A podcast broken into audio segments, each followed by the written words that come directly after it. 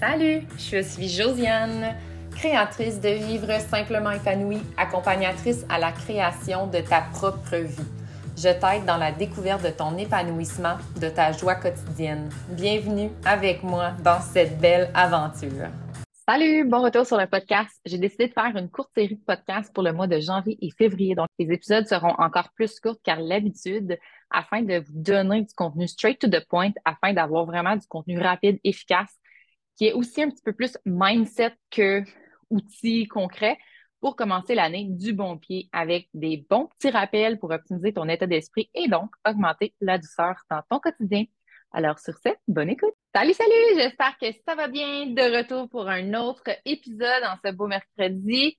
Aujourd'hui, on va parler de comment se défaire de la peur du jugement des autres pour passer à l'action dans notre quotidien et surtout faire des choix qui sont alignés avec nous malgré que ça nous fait peut-être peur ou malgré que ça nous fait peut-être sortir de notre zone de confort.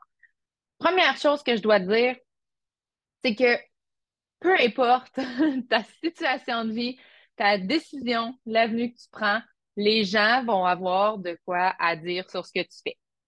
Les gens donnent des conseils non, sollicités, des jugements non sollicités, puis on le fait tout. Mais on n'aime pourtant pas ça quand c'est inversé parce qu'on se sent attaqué. Puis parfois, c'est même un travail interne à faire sur soi parce que quand on se sent attaqué, c'est qu'on doute peut-être de notre propre choix. On a peut-être ce jugement-là envers nous-mêmes et on a peut-être juste peur de faire le mauvais choix, donc on se sent trigger par rapport à ça. Donc, c'est normal de se sentir comme ça. Il faut vraiment comprendre que le jugement des autres ne te mènera jamais dans la direction que tu veux aller. Alors, pourquoi encore en prendre compte?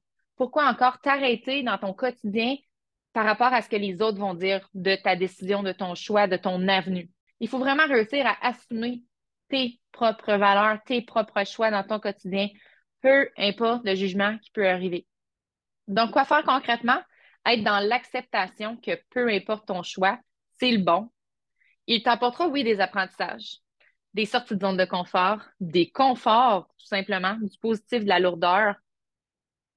Mais l'important là-dedans, c'est que si tu t'es positionné dans ta décision en étant certaine que tu le fais pour toi en premier, c'est la bonne décision que tu prends pour toi. Même s'il y a plein d'aventures et de montagnes qui arrivent par rapport à ça, tu as fait le choix pour toi en premier, que ce soit dans ta parentalité, dans une séparation, dans une relation amicale, au travail, avec tes études, bref, dans n'importe quoi.